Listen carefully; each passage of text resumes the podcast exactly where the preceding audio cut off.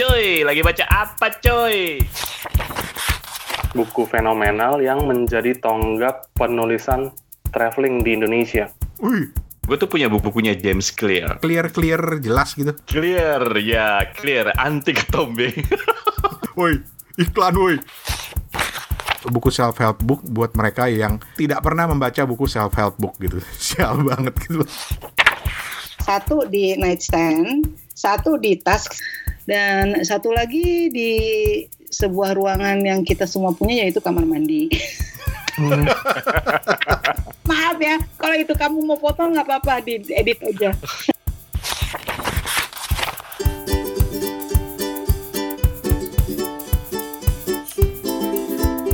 Tes 1 2 3. Steven jelas ya gue ya Van ya. Jelas jelas tes tes satu dua, tiga. Tes. Ini kamar rekamannya.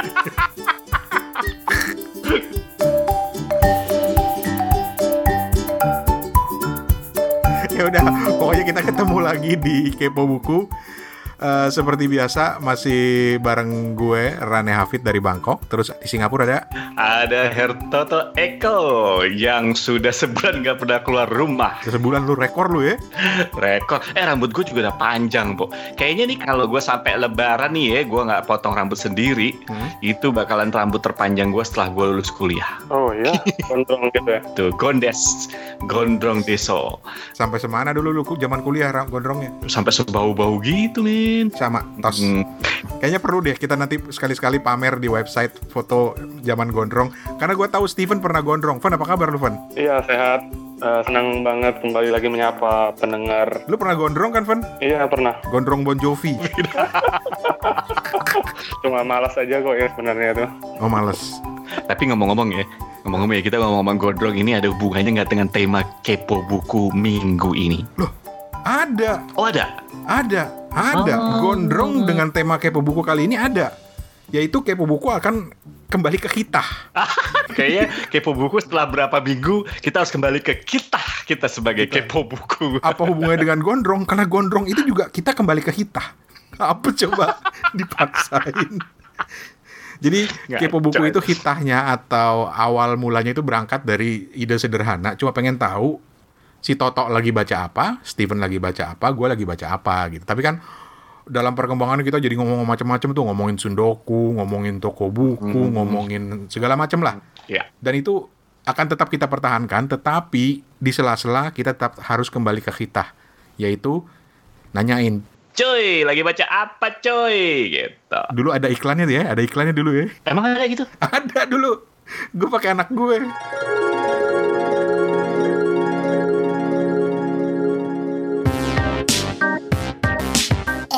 Cuy, lu lagi baca buku apa cuy?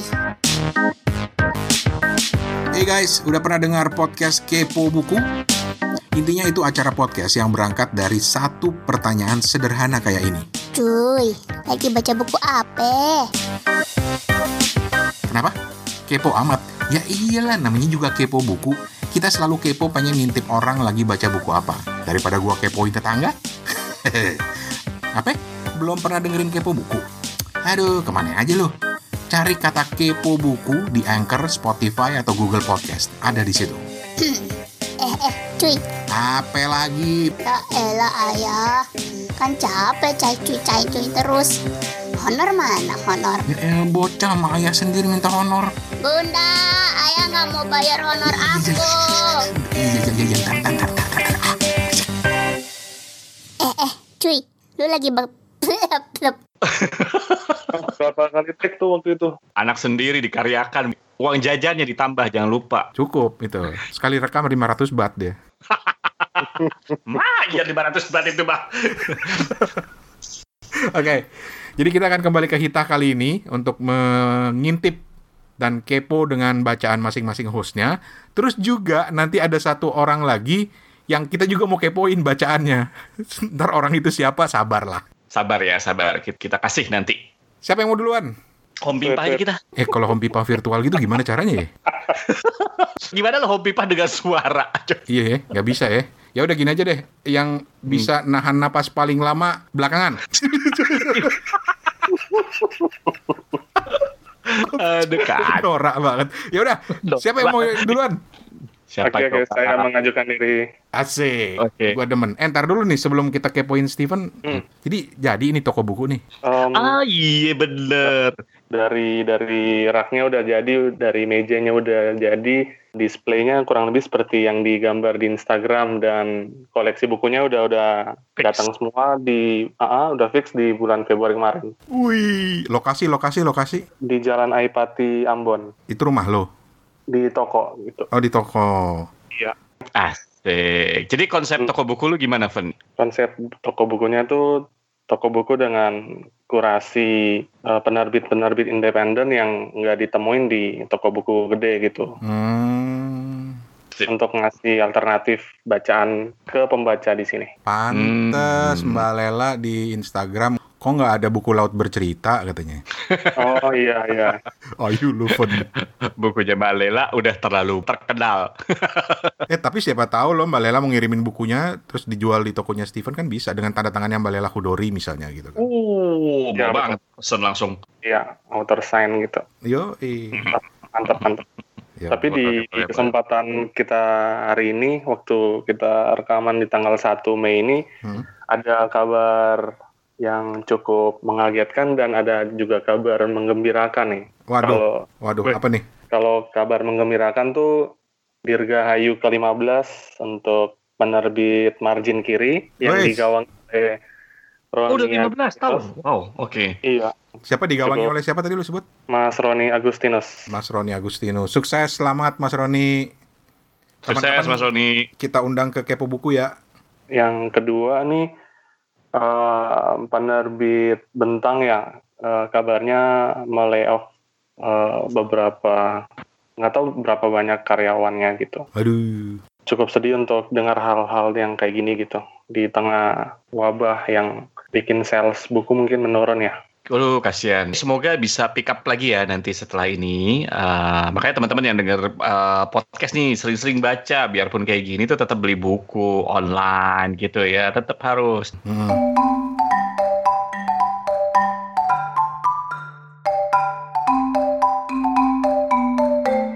Oke, sekarang eh, Bapak Steven, Yep. lu lagi baca buku apa, Van? Eh, judulnya nih menyusuri lorong-lorong dunia, kumpulan Oh. catatan perjalanan Sigit Susanto. Sigit Susanto tuh siapa? Sigit Susanto ini adalah seorang Indonesia yang dia tinggal di Swiss karena nikah dengan orang Swiss gitu kan. Jadi ini buku buku awal-awal yang sampai ditulis nih di judulnya buku fenomenal yang menjadi tonggak penulisan traveling di Indonesia. Wih, Ah, oke. Uh, jadi waktu waktu zaman zaman sekarang kan ya kita nggak bisa traveling kan, jadi lewat Hmm. buku ini ya mungkin kita bisa menyusuri lorong-lorong dunia tuh lewat buku aja dulu gitu. Wah, Van, ini gue coba lihat, Van. Ternyata sampai udah tiga jilid ya. Iya iya. Nah apa Wow. uh, buku yang aku dapetin di tahun ini sayangnya karena udah lama kan ini penerbitan Mhm. keduanya 2012. Jilid keduanya tuh udah udah nggak ada di pasaran. Jadi cuma dapat buku satu sama buku ketiganya. hmm, Padahal buku jilid pertama itu tahun 2005 ya. Kalau gue baca di sini, lu malah Iya. masih bisa dapet ya. Iya iya. Nah, oke. nah buat pendengar tuh yang yang yang punya jilid dua, silahkan menghubungi Steven. Siapa tahu Steven pengen koleksi. Buat sundoku. Oke, jadi yang yang sekarang lu baca tuh yang yang jilid Jilid satu. jilid satu. Satu. Hmm. Iya, yang menarik dari buku ini tuh dia tuh ngasih deskripsi, ngasih cerita pengalamannya dia ya, yang beda Hmm. dengan orang-orang yang lain gitu. Dia tuh mengaitkan referensi sastra, referensi politik dan dan deskripsi ketika dia berada di suatu tempat tuh benar-benar hidup gitu. Benar-benar Hmm. dari kacamata seorang Indonesia yang melihat dunia tuh seperti apa gitu ya. Dan Mm-mm. ketika di tahun 2000-an gitu kan, ketika pergi liburan sama istrinya tuh dia bisa benar-benar menumpahkan pengalamannya tuh lewat eh, lewat artikel-artikel ini gitu. Ini Mhm. eh, isi isi milis dulu sebenarnya, milis catatan di milis yang akhirnya dibukukan oleh Insis Press gitu. Oh, oke. Terus yang di jilid jilid satu itu ke mana aja emang dia? Bisa kasih contoh nggak? Karena kan Hmm, boleh. eh, karena kalau buku travel itu kan banyak yang hanya sekedar cerita tentang travel. Tapi kalau lo cerita tadi katanya Mas Sigit ini menggabungkan banyak-banyak unsur termasuk politik, sosial gitu. Kasih contoh dong. Bentar ya aku kasih baca sepintas di ini di bab C masih hidup di Kuba halaman 60 ya. Hmm. Dia dia tulisnya kayak gini. Para pelancong berperut buncit mengambil makanan menggunung. Sialnya, bagi pelayan restoran, banyak makanan yang disisakan di atas meja dan ditinggal begitu saja. Para pelayan restoran warga setempat harus mengumpulkan sisa-sisa makanan. Sebuah pemandangan paradoks. Abel, salah seorang pela- pelayan restoran lulusan sekolah perhotelan mengatakan pada kami bahwa belum lama berselang ada seorang pelayan lain yang keluar dari tempat kerja di restoran borjuis itu. Alasannya sangat mengharukan. Pelayan tersebut tidak tahan melihat betapa manja dan sombongnya para pelancong berlibur di negeri miskin. Pelayan itu mengalami depresi karena apa yang dialami dalam kehidupan sehari-hari sangat bertentangan dengan suasana kerjanya. Begitu. Jadi nggak sekedar dia ngasih tahu ini loh uh, landmark yang harus dikunjungin gitu. Hmm, hmm, hmm. Ini cara cara jalan ke sananya tuh lewat mana gitu kan. Tapi benar-benar observasi dia dan pengamatan yang cukup cukup mendetail ya. Merekam kehidupan orang di sana tuh benar-benar menjadi nilai lebih dari buku ini gitu. Dan aku rasa ini buku yang layak untuk diperhitungkan dalam penulisan traveling di Indonesia gitu. Buku lama sih memang cuma mungkin banyak yang belum dengar mungkin gitu ya. Aku juga baru punya buku ini setelah beberapa tahun lihat di internet gitu. Hmm. Lu toh harusnya bikin nih toh. Lu kan traveling lu, lu, lu. Awas tuh bilang kalau travel atas biaya kantor lagi loh. gua, gua nggak ngatain lo Abidin, beneran. tapi tapi tapi tapi Hmm. emang bener ya di Indonesia tuh memang jarang ya buku travel gue berapa kali ke toko buku gitu ya yang yang lokal gitu ya travel writing kita tuh memang jarang ya adanya adalah eh, apa ya Ran ya Em, kalau di luar negeri kan banyak gitu ya. Kita tahu lah kayak buku Lonely Planet yang memang dia meng-review kapal ap- apa namanya restoran kayak gitu-gitu. Hmm, tapi ada juga di satu sisi uh, travel writing kan. Dia journal writing apa lu lu kesono uh, pendapat lu gimana tentang ini gitu kan. Hmm. pengalaman lu kayak gitu-gitu kan. Di Indonesia mungkin masih jarang ya uh, writing seperti ini. Bener gak sih? Kalau boleh dibilang kalau yang kalau yang yang Ah. isinya travel writing gitu yang yang isinya lu pergi ke sana bukan masalah gimana lu bisa tinggal di mana lu bisa pilih hotel di mana Oh. harganya berapa gitu kan tapi lebih ke bukan travel guide travel guide mungkin di Indonesia udah banyak travel guide kali ya gue bilang ya Hmm. sama travel writing nah travel writing yang belakang mungkin agak agak masih jarang ya tuh Kalau gua sempat Hmm. menikmati bukunya Trinity misalnya, itu lumayan. Itu cerita juga. Hmm, Tetapi hmm, hmm, hmm, hmm. kalau dari deskripsinya Steven, kayaknya ini lebih menarik lagi ya. Eh, dalam artian dia, ya sekilas lu tadi nyeritain cuplikannya aja kayaknya, wah ini kayak kayak apa ya? Kayak catatan harian gitu kali ya. iya Ya, betul betul. Jurnal catatan di- harian catatan harian perjalanan travelog gitu ya mungkin ya Travelog, heeh. Iya, betul, betul. Dan ketika uh, ya apa uh, dia yang paling aku bab yang karena dia nulis di Shakespeare and Co di Paris tuh yang bikin aku untuk Hmm. ngebet beli juga gitu. Ketika dia jalan-jalan di Paris, dia Hmm. uh, mampir di toko buku legendaris itu, terus dia juga di salah satu subbabnya tuh dia pergi ke restoran Indonesia, dia ketemu sama yang namanya Bapak JJ Kusni untuk uh, sekedar sowan untuk berkunjung di restoran kenamaan ini gitu, restoran yang uh, dikenal dengan restoran Indonesia milik para eksil gitu.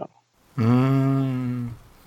Oke. keren keren punya keren keren Kalau gue sendiri mulai pertama kenal dengan travel writing secara tidak langsung itu lewat Golagong, Uh, ya, oh Iya kan? Serial Roy. Maksudnya karena itu kan eh, fiksi gitu ya. Ah, ah, ah. Tapi cara dia menggambarkan kayak per- perjalanan si tokoh si Roy ini eh, ke, Mm. ke berbagai negara segala macam itu kok menarik banget gitu. iya betul Gitu. karena memang dia memang traveler di situ ya ceritanya ya si Roy Eh tapi gue gue jadi ada ide nih, toh bener toh, ini bukan yang ngeledek ya, jangan marah lu ya. Apa nih? Jurnal perjalanan seorang Abidin gitu. Eh bener juga sih, bener juga. Iya sih? Boleh juga, betul. betul. Enggak dilarang dong sama kantor lu kan? Oh kagak, kagak Hmm. dilarang. Kenapa dilarang? Jadi lu bisa kisah perjalanan Abidin gitu kan. Ah, lu juru-juru aja lu, buku lu aja belum kelar, lu juru gue Ampun. Ah, Ampun. Ampun. Tapi oke, sekali lagi menyusuri lorong-lorong dunia kumpulan catatan perjalanan eh, Sigit Susanto. Editornya Putut EA loh. Iya. weh, Jadi iya, dijamin. saya juga ya, bener. Dijamin Iya, butuh. ini mah orang-orang keren semua ini. Ada tiga jilid. Terus gue lagi lihat di sini Sigit Susanto tuh banyak nulis juga loh dari 2004 misalnya dia nulis soal sosialisme di Kuba, dia nulis novel. Terus ada yang menarik paling baru 2016 ini data yang terakhir lah ya, gue nggak tahu ya ada yang baru lagi. Kesetrum Cinta, kisah jenaka pria Jawa menikah dengan perempuan Swiss. Wah, Nah, itu, itu, berarti. bagus juga tuh. Oh, lu udah baca? Itu udah baca? Udah udah waktu-waktu keluar uh, awal-awal langsung baca. Hmm. Bagus ini. Hmm, Jadi nanti ada kisah pria Am- Ambon menikah dengan perempuan Swiss gitu.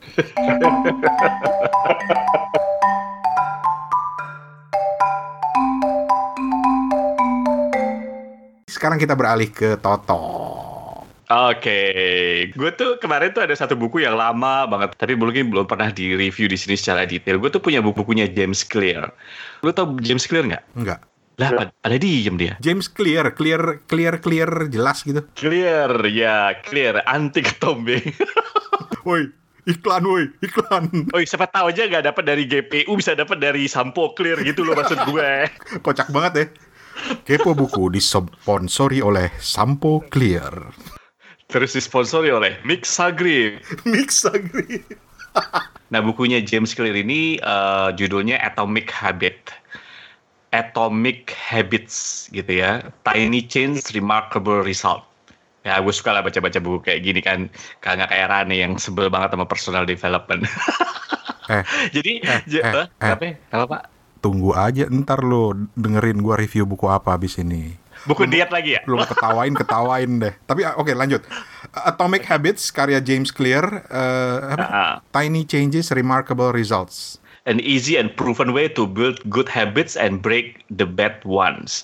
Jadi sebenarnya buku ini tuh lucu ya. Sebenarnya kalau kita secara konsep itu kita udah tahu bahwa orang itu adalah produk dari kebiasaan kan gitu kan. hmm, Nah kebanyakan dari kita tuh sebenarnya tahu eh, kalau mulai sesuatu tuh dari bi- dibiasain karena pada saat itu kita itu sebenarnya punya momentum akhirnya. Cuman yang dia cuman highlight di sini adalah eh, lu punya goal goal setting itu sebenarnya buat dia nggak perlu. Yang Hmm. penting adalah lu punya sistem gitu.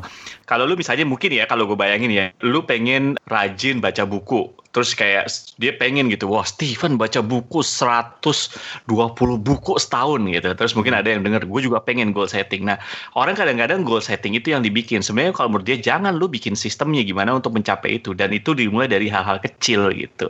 Tunggu tunggu tunggu tunggu. Hmm, kenapa? Bedanya goal setting dengan bikin sistem gimana itu? Nah, goal setting itu kan lu goals nih, gue pengen baca buku 120 buku setahun. Hmm. Nah, lu nggak bikin sistem gimana supaya akhirnya lu bisa dapetin 120. Oh. Jadi dia cuma bilang gini, supaya untuk mencapai goals lu itu, lu harus punya habit yang sifatnya kecil, kecil, kecil, kecil, kecil gitu. Dan di habit itu bukan sekedar, oh kalau gitu gue seminggu harus baca buku kalau 120 berarti berapa tuh kira-kira 6 buku ya seminggu ya bener gak sih hitungan gue enggak ya ya pokoknya begitulah gitu Mat lah. Pokoknya segitu lah. pokoknya dua buku dua, dua buku dua buku dua buku. Kan kita Dua, punya lima dua, buku dua, dua, dua, minggu dua buku gitu ya. Kita bikin itu. Nah kita suka lupa tuh. Itu kan tetap aja dua buku itu goal setting. Lu bikin sistem supaya supaya dapat dua itu gitu. Dan habit itu di stacking. Dia ada konsep yang namanya stacking habit. Misalnya lu mungkin dari minggu ini ngebiasain dulu nih baca minimal satu halaman dulu gitu loh. Jadi dari dari sedikit sedikit sedikit sedikit jadi di stacking. Kalau sekarang sekarang lu misalnya udah minimal lu ada buku dulu oke. Lu misalnya punya kebiasaan lihat buku dulu. Ntar habis lu punya kebiasaan lihat buku mungkin lu buka halaman pertama Jadi ntar buku halaman pertama, lu mungkin yang kedua ketika lu udah punya habit untuk membaca satu halaman aja se sehari. Lu akhirnya punya habit, oh setelah gue punya habit ini, gue akan punya habit yang lain yaitu membaca buku tiga halaman sehari. Nah dia dari tiny kayak gitu, jadi small improvement along the way untuk lu bisa mencapai goals lu gitu. Oh, makanya disebut atomic habits. Atomic habits gitu. Jadi menurut dia tuh kayak interest aja gitu. Habits itu kayak kayak apa ya bunga berbunga gitu. Misalnya kalau gua pengen olahraga gitu ya, ya benar gua harus fitness, gua harus ini harus ini kalau supaya punya tubuh ideal. Tapi ya minimal lu minimal gitu ya. Kalau menurut kalau gua terjemahin yang gua tahu adalah minimal lu pakai sepatu dulu kali setiap setiap pagi gitu sepatu olahraga gitu. Baru besoknya setelah itu udah udah terjadi gitu lu keluar dari apartemen lu gitu. Jadi a tiny habit yang compound gitu. Lu nggak harus sekaligus oh pokoknya gua harus lari tiap hari. Enggak bisa jadi karena karena lu punya harus punya momentum. Begitu du satu kelar dan nanti ada habit yang lebih lebih gede lagi ada habit yang lebih gede lagi ada habit yang lebih gede lagi gitu begitu juga mungkin kalau diet gitu Itu tuh maksudnya apa lo ngomong diet tuh maksud barusan? Eh, enggak itu buat gua gitu misalnya buat kalau lo, ya, buat ya. gua gua- buat gua diet gitu mungkin ya saat ini gua mungkin ngurangin eh, cemilannya dulu gitu Oh iya iya, memang memang memang. Iya iya.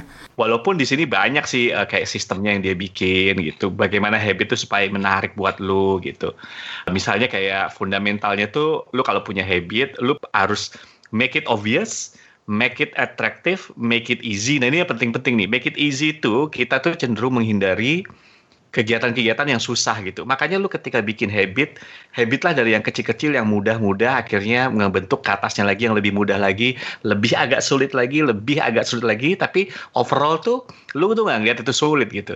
Kalau lu misalnya mau lari tadi satu kilo sehari atau anggaplah mau lari 100 meter, Hmm. lu lihat kan sulit gitu ya. Tuh lu gimana supaya make it easy menurut dia gitu. Jadi sebenarnya konsepnya bukan konsep yang baru gitu, cuman dia bisa breakdown ini aja. Mhm. Begitu sebenarnya. Kalau di promosinya dia bilang how to change your habits and get 1% better every day. Jadi benar-benar dikit demi dikit gitu ya. Betul, betul. Jadi dia dia namanya ada habit stacking gitu. Pokoknya setelah gua melakukan ini, gua akan melakukan ini gitu. Setelah gua emang udah rajin bangun pagi, gua akan misalnya jalan minimal 100 meter. Setelah gua punya kebiasaan jalan 100 meter, gua mungkin akan lari 50 meter. Setelah gua lari punya kebiasaan 50 meter, gua mungkin akan begitu. Jadi yang namanya dia habit stacking yang menurut gua konsepnya oke juga gitu ya. Kadang-kadang kita kan mau lompat gitu ya, mau Hmm, langsung hmm, leap. Nah, jangan.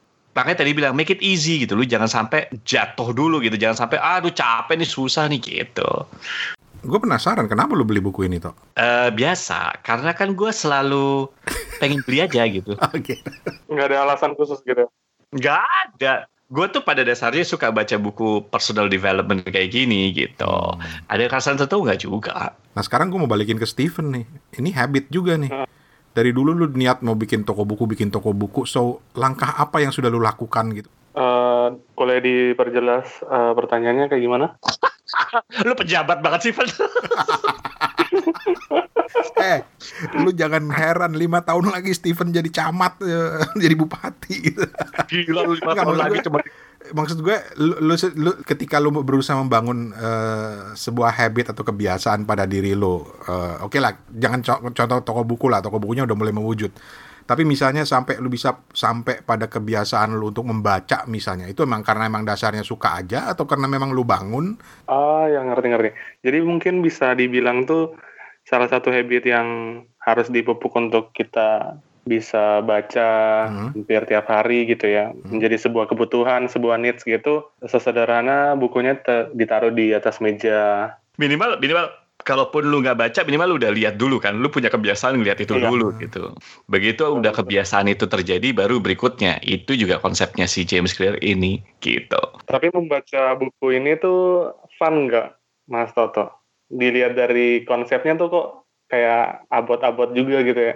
Berat gitu. Iya, kayak buku kuliahan gitu. Kagak kagak. Iya, sebenarnya buku ini enak sih soalnya kayak- kayak jargonnya tuh ini banget ya, big results gitu-gitu. Mm. enggak sih sebenarnya sebenarnya sih kalau menurut gue bahasanya enak sih. Nggak kayak buku-buku yang lain. Jadi sama lah kayak buku personal development yang lain. Kayaknya ini enak bukunya eh, menurut gue kata-katanya nggak nggak nggak sulit juga gitu kan. Dan dan nggak nggak nggak nggak nggak tebel-tebel amat. Berapa halaman ya? Lupa. Ya walaupun babnya juga banyak sih tapi oke lah oke lah menurut gue sih oke lah Oke. nggak nggak inilah mm.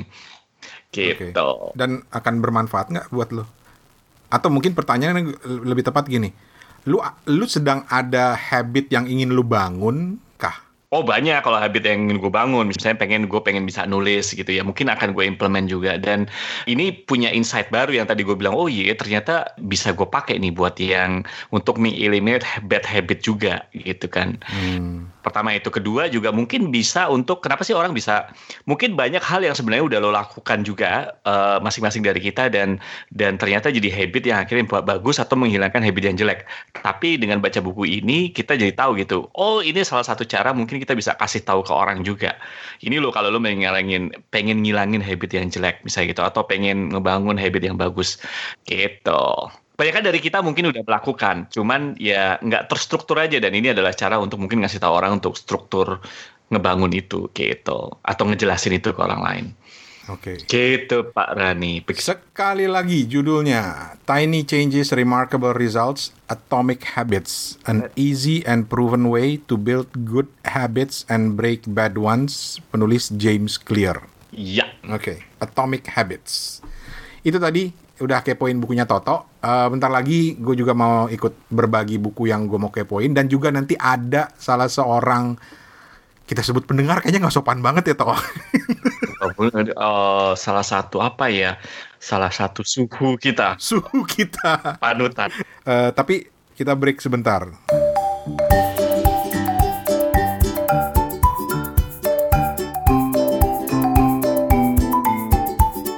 Oke, sebelum kita lanjut ke buku berikutnya yang akan kita kepoin, kita mau ngajak teman-teman dulu nih, buat mereka yang punya bisnis-bisnis kecil, usaha-usaha sampingan, terutama di tengah kondisi seperti saat ini ya, banyak orang kehilangan pekerjaan, situasi ekonomi semakin susah. Kalau kalian mau promosiin usahanya lewat kepo buku, kita dengan senang hati membuka kesempatan. Betul, kita bakal promosi. Tapi usaha kecil ya Ran ya, UKM gitu. Yeah. Ini adalah salah satu tujuan kita, upaya kita untuk saling membantu gitu di tengah kondisi ekonomi, kondisi eh, bisnis yang saat ini lagi lagi melanda gitu ya, nggak cuma di Indonesia tapi juga di tempat-tempat lainnya juga. Betul. Gitu. Ya pendengar kita belum sampai jutaan sih, tapi puluhan ribu udah ada lah. Ya 90-an ribu gitulah. Lumayan kan buat eh, mengiklan atau mempromosikan bisnis kalian. Mm-mm. Jadi misalnya lo punya bisnis, bisnis apa ya misalnya Van ya? Bisnis kuliner, kuliner, catering. Kuliner. Mm. Atau bisnis jual buku. Ya, hmm. Lu bisa promosiin di Betul. sini. Pokoknya lu kontak kita aja di email atau di Instagram. Email kita di hoi at kepobuku.com hoi at kepobuku.com atau Instagram kita ada di kepobuku at kepobuku atau di WhatsApp 0878 78 50 50 12 0878 78 50 50 12 Yep, uh, apa yang bisa kita bantu untuk promosiin, kita akan promosiin di uh, episode Kepo Buku dan juga di media sosialnya Kepo Buku. Paling tidak ini untuk bagian dari usaha kita membantu teman-teman saat ini yang sedang punya atau merintis bisnis lah di tengah kondisi yang serba sulit kayak gini. Mm, tuh. gitu. Contohnya apa dong? Loh, ngapain nyari-nyari contoh? Itu Satria Buku, Satria Buku. Oh iya. Iya, ah, iya, iya, iya. iya. Jadi, lo bayangin kita akan ngomongnya seperti ini nih kita punya teman namanya Steve- Steven Sitongan di Ambon. Dia punya bisnis buku di Instagram. Ya, dan lu yang berminat untuk beli buku dia, bukunya keren-keren loh. Ya nggak, Van? Iya, bisa dilihat di Instagram @kesatria_buku. K S A T R I A B U K U. begitu. Ini khusus buat bisnis-bisnis kecil ya, bisnis-bisnis UKM gitu. Jangan bisnis yang gede-gede, bisnis rumah lu mau promosiin ya. Ah, kalau itu kita bicara yang lain. Soalnya yang buat yang ini nih, buat yang teman-teman UKM dan bisnis kecil ini gratis cuy. Gratis. Kita nggak minta apa-apa. Ya, kita minta doain aja semoga kepo buku langgeng terus dan makin banyak pendengarnya. Gitu. Amin. Yaudah, kita lanjut lagi.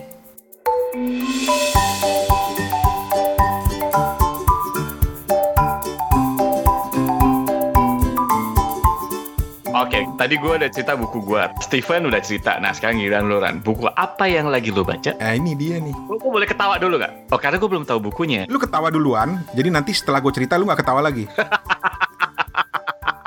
Oke cukup. Jadi mereka yang sering denger kepo buku mungkin tahu ya kalau gue tuh nggak suka buku self help. Oke oke. Terus Dulu. terus. menarik nih menarik menarik.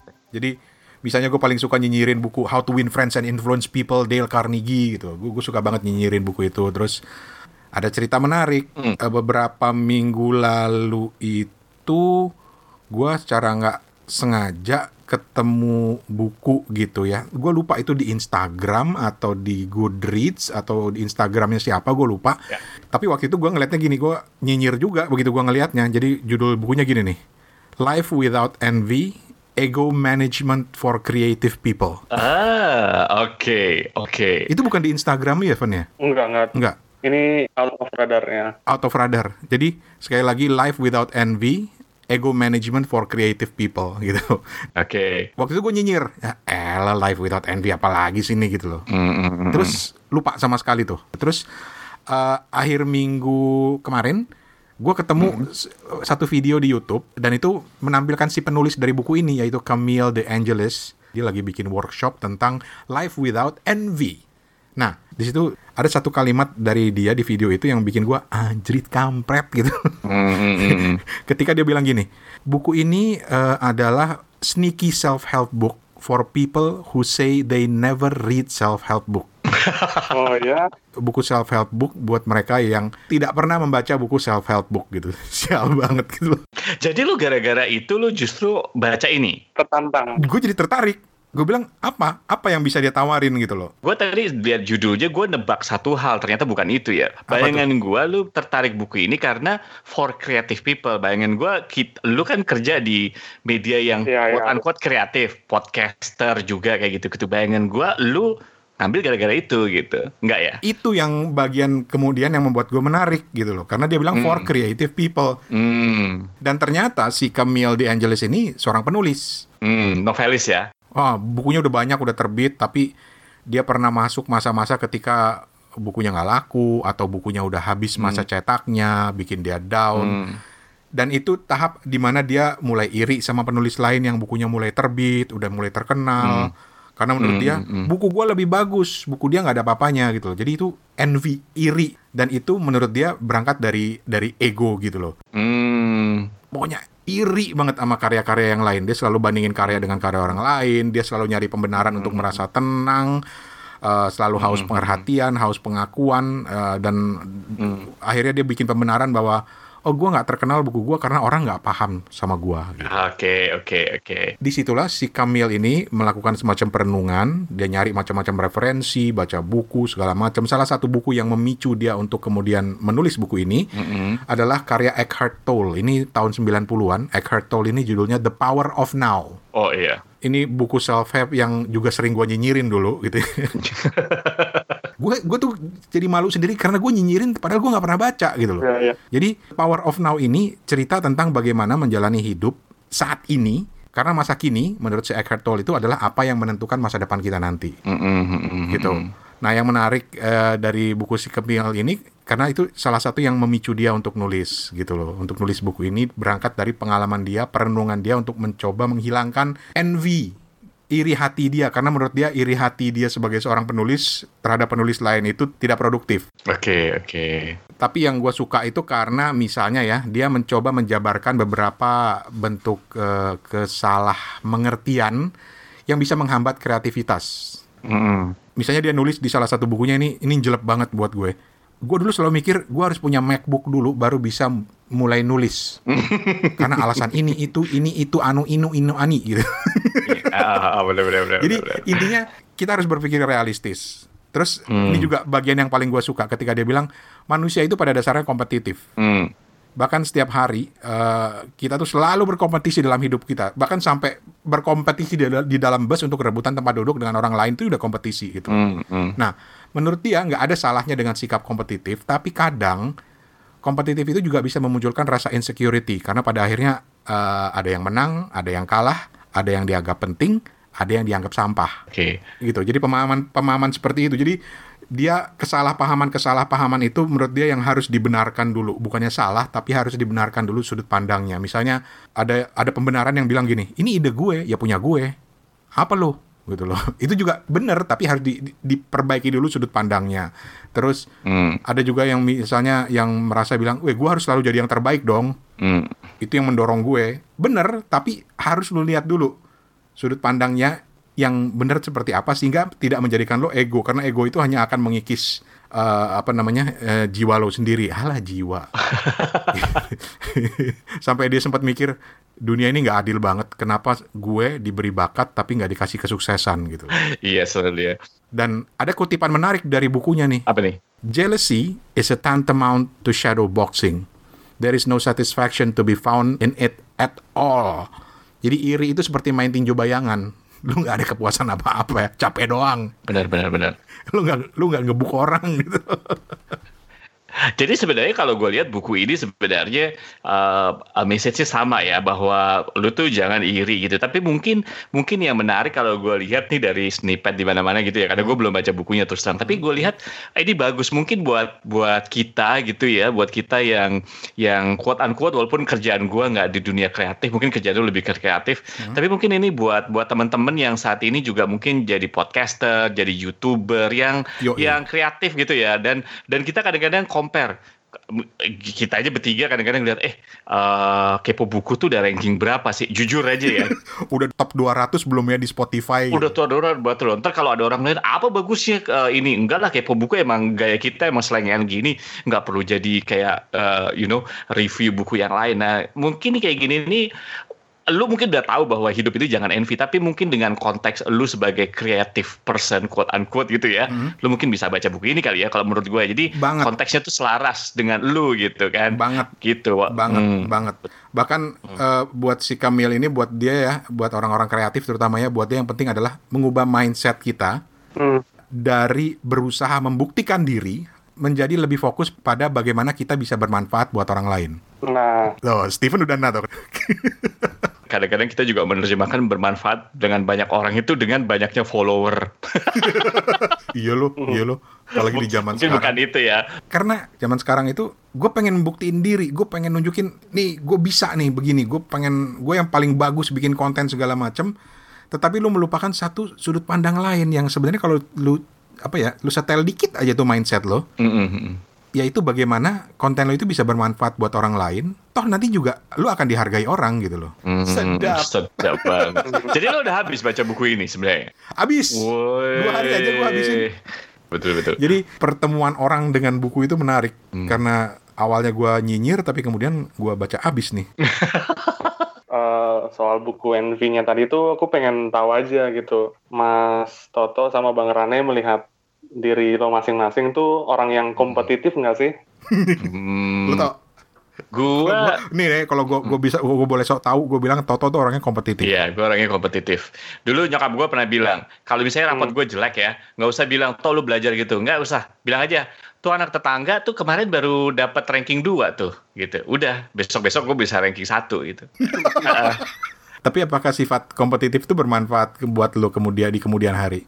Gini, kalau kompetitif be- bermanfaat sih menurut gue ya, karena gue harus kalau nggak gue jadi males banget gitu. Cuman mungkin bedanya adalah dengan yang dulu sifat kompetitif gue yang sekarang ini adalah gue udah nggak mungkin ya karena umur, mungkin juga ada beberapa satisfaction yang udah akhirnya gue ngambil gitu ya. Kalau misalnya ada orang karirnya lebih bagus, anggaplah gitu ya. Yang gue lihat adalah gimana dia bisa dapat karir seperti itu. Bukan akhirnya gue harus lebih bagus dari dia. Beda, udah mindsetnya udah beda gitu. Ah. Jadi gue kompetitif buat ya self improvement gue aja sekarang gitu.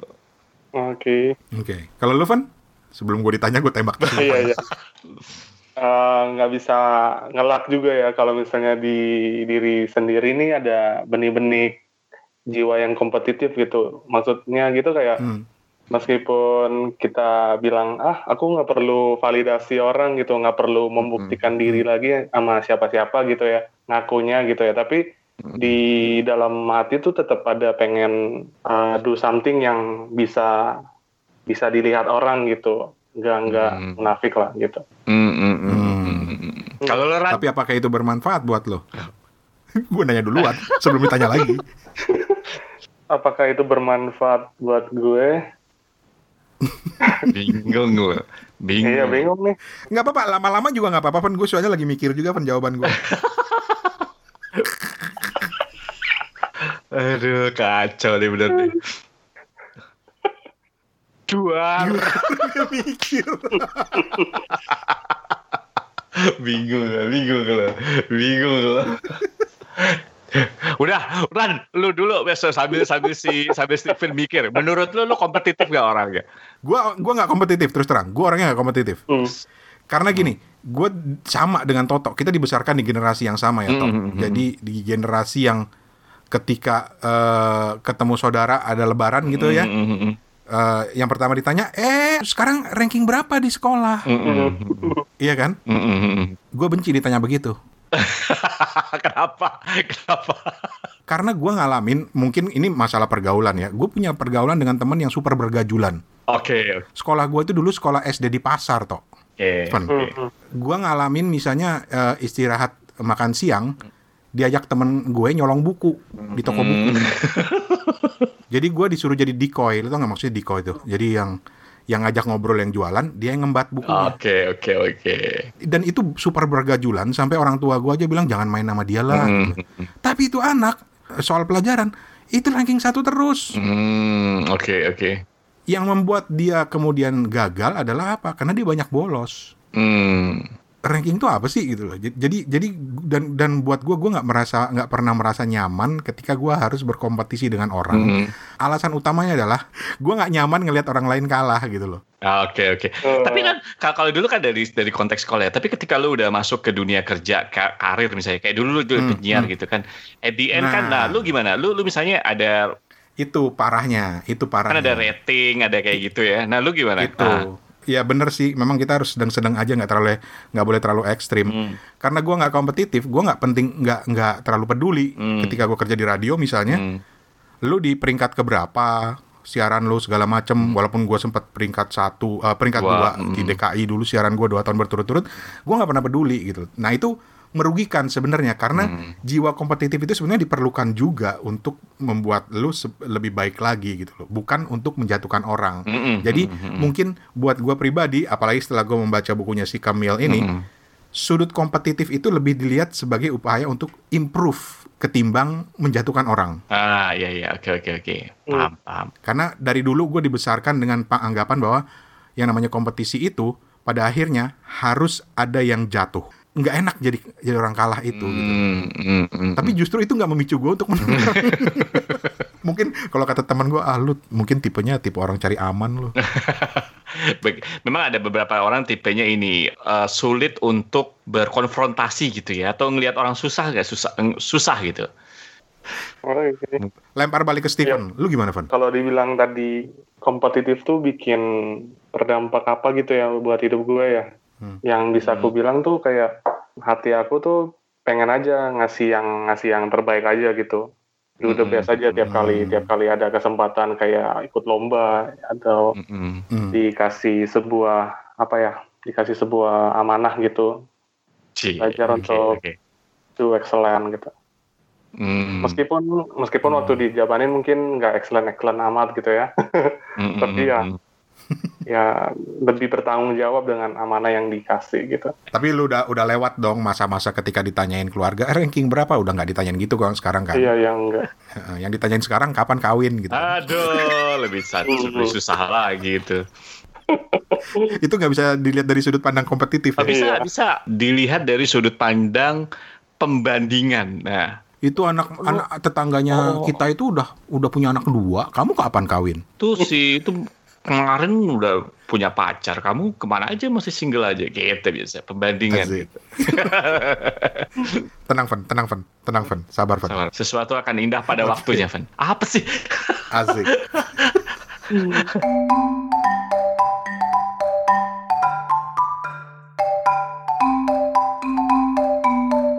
Dan di bagian terakhir dari Kepo Buku episode kali ini, seperti janji kita, kita mau menghadirkan seseorang yang juga mau cerita tentang buku bacaannya. Seseorang ini juga podcaster ya. Eh, boleh gak sih gue bilang podcaster? Punya podcast lah ya. Eh, podcaster. Dia punya podcast ya podcaster gitu loh. Oh iya, benar, benar, benar, benar. benar. Seseorang ini ah langsung aja lah, Mm-mm. Fen, lo yang mengantarkan Fen. Ah, kesempatan kali ini kita berikan untuk Mbak Laila Kudori waktu dan tempat dipersilakan. Betul kan? Kalau Mbak Laila yang datang kita harus waktu dan tempat kami sediakan. Gitu. Nggak, nggak ada tuh. Lel, lu lagi baca buku apa, Lel? kualat, kualat. Digaplok lu. Makanya Stephen yang kita minta untuk men- bertanya kepada beliau. Pada waktu kita sempat wawancara beberapa minggu lalu buat episode Sundoku ya. Mm, mm, mm, Yep. mm. Karena Stephen anaknya sopan sekali kalau ngomong nggak kayak kita yang cewawaan gitu kan. Jadi Stephen waktu itu bertanya seperti ini nih.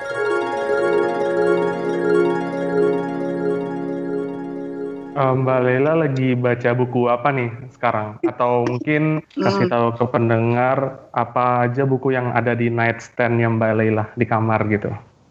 Asik. Oke, eh, saya biasanya ada tiga ya. Satu di nightstand, satu di tas. Sebelum ada WFH kan kita ke mana-mana ya. Nah Hmm. sekarang sekarang itu rada nggak berguna yang di dalam tas. Tapi biasanya nih kalau situasi normal Steven ya, satu itu ada di tas saya. Biasanya kalau misalnya mesti nunggu apa gitu ya. Orang Indonesia tuh kan kalau meeting apa kan suka telat ya kan? Kitanya udah ngumpul di di ruangan terus kayak gitu belum belum lengkap ya. Akhirnya aku suka baca nungguin nah tapi yang di tas itu sekarang nggak ada gunanya aku keluarin. Dan satu lagi di sebuah ruangan yang kita semua punya yaitu kamar mandi Hmm. maaf ya kalau itu kamu mau potong nggak apa-apa di edit aja No, no, no, seriously. I thought I'm the only one. jadi one in in uh, kamar mandi satu di nightstand dan satu di ini gitu nah uh, ini mau tahu judulnya ya Iya. Oke, kalau yang di eh, kamar mandi itu Alice Munro karena Alice Munro itu kan kumpulan cerpen. Semua buku dia saya udah punya. Nah dia semuanya kumpulan cerpen, jadi enak gitu bacanya kan pendek-pendek kan, Mhm. gitu. Jadi itu saya taruh di kamar mandi. Jadi whenever I go there, I read I read Alice Munro gitu. Uh, and she's always amazing. Dia pemenang Nobel. Mungkin dia satu-satunya pemenang Nobel yang yang penulis cerpen. I don't know. Mungkin saya salah. Tapi pokoknya dia penulis cerpen. All all uh, her works itu cerpen. Lalu ada satu nih yang agak lama majunya saya nih Ma- Margaret Atwood. The Testament itu adalah uh, sequel dari uh, The Handmaid's Tale yang udah ada serialnya dia orang Kanada, of course saya juga bias. Saya biasanya kalau mau penulis-penulis Kanada, kalau begitu saya ketemu, namanya langsung saya beli gitu. A little bit bias. Because of your background ya. Iya, karena Dulu sekolah di sana ya. Oke. ya, ya. Dan juga karena Margareta tuh pernah datang ke pernah datang ke kampus. Kan biasalah kayak di sini di UI juga siapa Hmm. penulis datang gitu. Mm. Terus eh, yang satu lagi biasanya sekarang dengan adanya podcast biasanya yang satu adalah buku yang sedang di apa yang sedang ditugaskan. Yang sedang ditugaskan. Yang ditugaskan oleh diri sendiri gitu. Yang akan dibahas.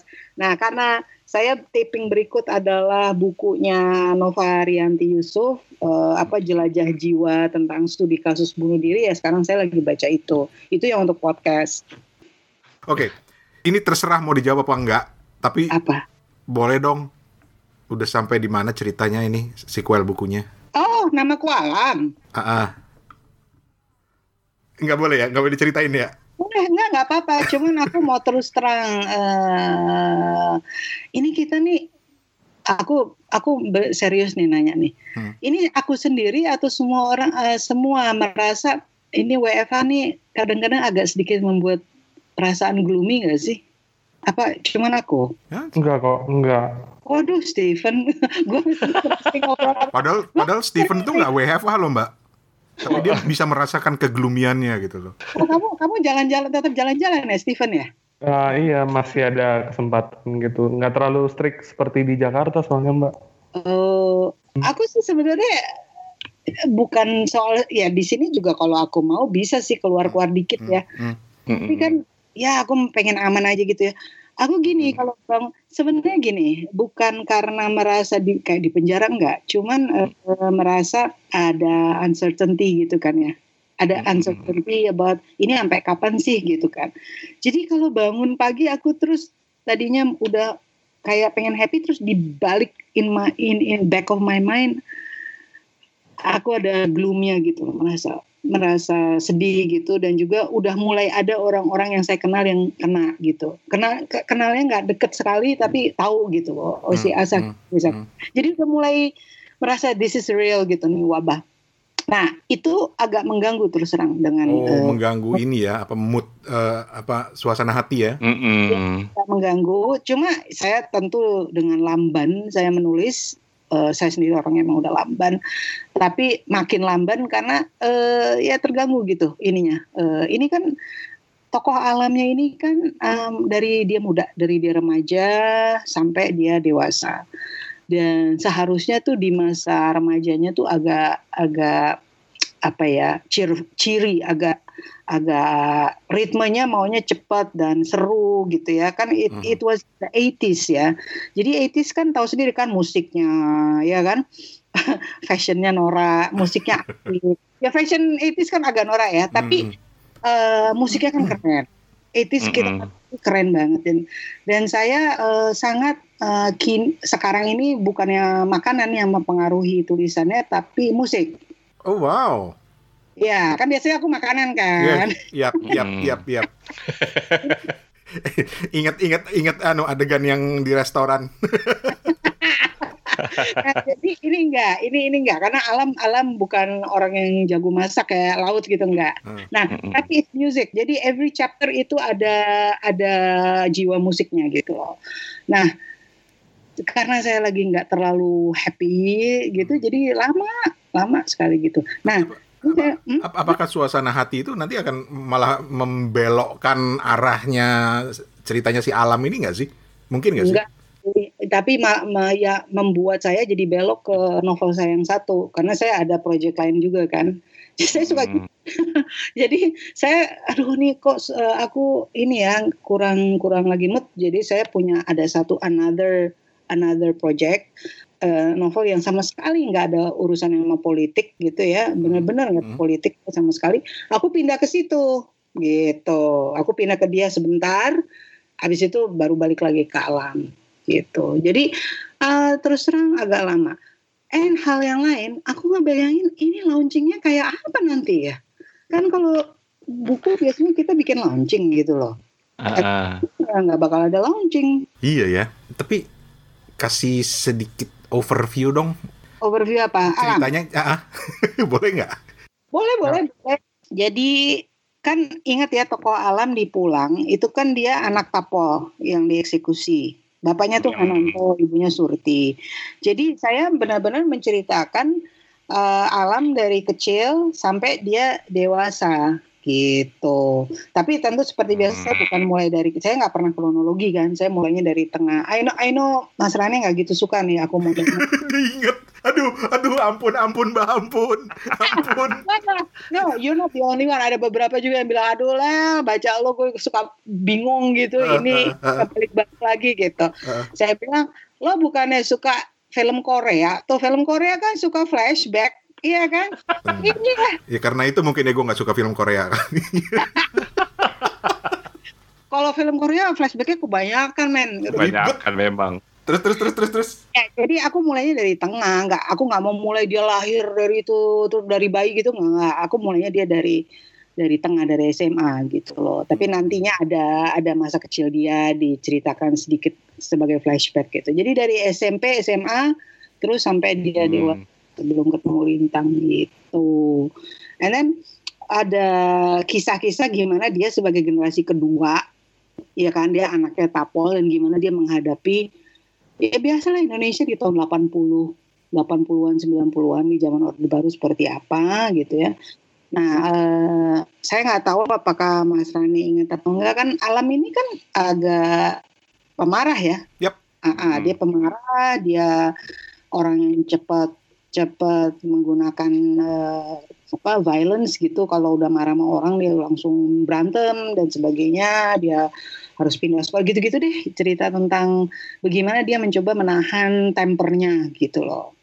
And then uh, how how he manage waktu SMA uh, dia kan punya pak. Nah itu juga, ini juga sebenarnya cerita coming of age ya. Jadi nanti ada cinta pertamanya dia gitu loh. Asik. Nah, itu yang maksudku susah karena aku sudah berjarak sekali dengan eh, apa ya perasaan-perasaan remaja kayak gitu kan udah jauh ya. Hmm, hmm. Aku harus mewawancarai anak-anak muda yang umur-umur segitu ya, seumur-umur Steven kali ya. Steven Steven ini anu milenial penghujung dia. Oh, Oke. milenial yang agak ke sana ya. Yes. Jadi Steven tuh seumur Dian Sastro kali ya. Kayaknya. Ngaco. Steven itu kelahiran 9 Tadi sih yang mau dibahas Steven itu kelahiran 91 Eh, serius? Hmm, Iya. si muda dia Steven lahir tahun 91. Iya Astaga ya jauh dong. Itu itu berarti lebih dekat sama anak saya. Anak saya tahun 94 lahirnya, masya Allah. Ya Itu mah milenial banget itu. Milenial banget nih Rade nih kemarin Iya itu milenial sekali itu. Kok pendiam sih milenial biasanya banyak ngomong loh. Om, nggak apa-apa. Gue gak ikutan kalau gitu lu jawab rasain lu Van. Pas Iya. Nah, itu dia buku bacaannya Mbak Lela Hudori. Sekali lagi terima kasih banyak. Ah, Sudah bersedia hadir di Kepo Buku untuk kedua kalinya Iya. Dan Mbak Lela Hudori mungkin waktu dengar ini gini, eh ini kapan gue wawancaranya? Rahasia sih Kita emang suka mewawancara orang Tanpa orang itu kit- sadar kita Betul. wawancarai Betul. Jadi ketika misalnya kita sedang wawancara terus tiba-tiba tatap mata saya. Enggak, tetap apa namanya deng- dengarkan suara saya. Kan ini podcast kan ya, dengarkan suara kami. Dan kemudian Anda akan berbicara. tentang buku yang sedang Anda baca saat ini. Udah langsung keluar deh. Keluar langsung. Thank you lagi ya Mbak Lela. Thank you banget. ya, makasih Mbak Lela.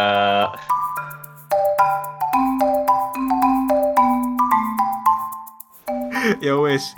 Eh, terima kasih banyak atas perhatian teman-teman Eh, dan kita ketemu di lain kesempatan. Kita ada tamu lagi minggu depan insya Allah ya. Dari toko buku Transit Santa. Transit Santa. Ya. Ada Mbak Alien dan Mas Oon. Gue agak nggak enak nyebutnya sama Mas Oon. Iya, coba coba. Mas Indra, Mas Indra. Nanti akan cerita tentang Transit Santa, salah satu buku yang lagi happening di Pasar Santa. Setelah ada pos Santa juga di situ. Cakep. Yep. Oke. Thank you, Toto. Thank you Steven, thank you. semuanya.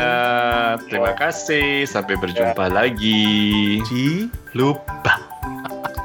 Toto ciri khasnya.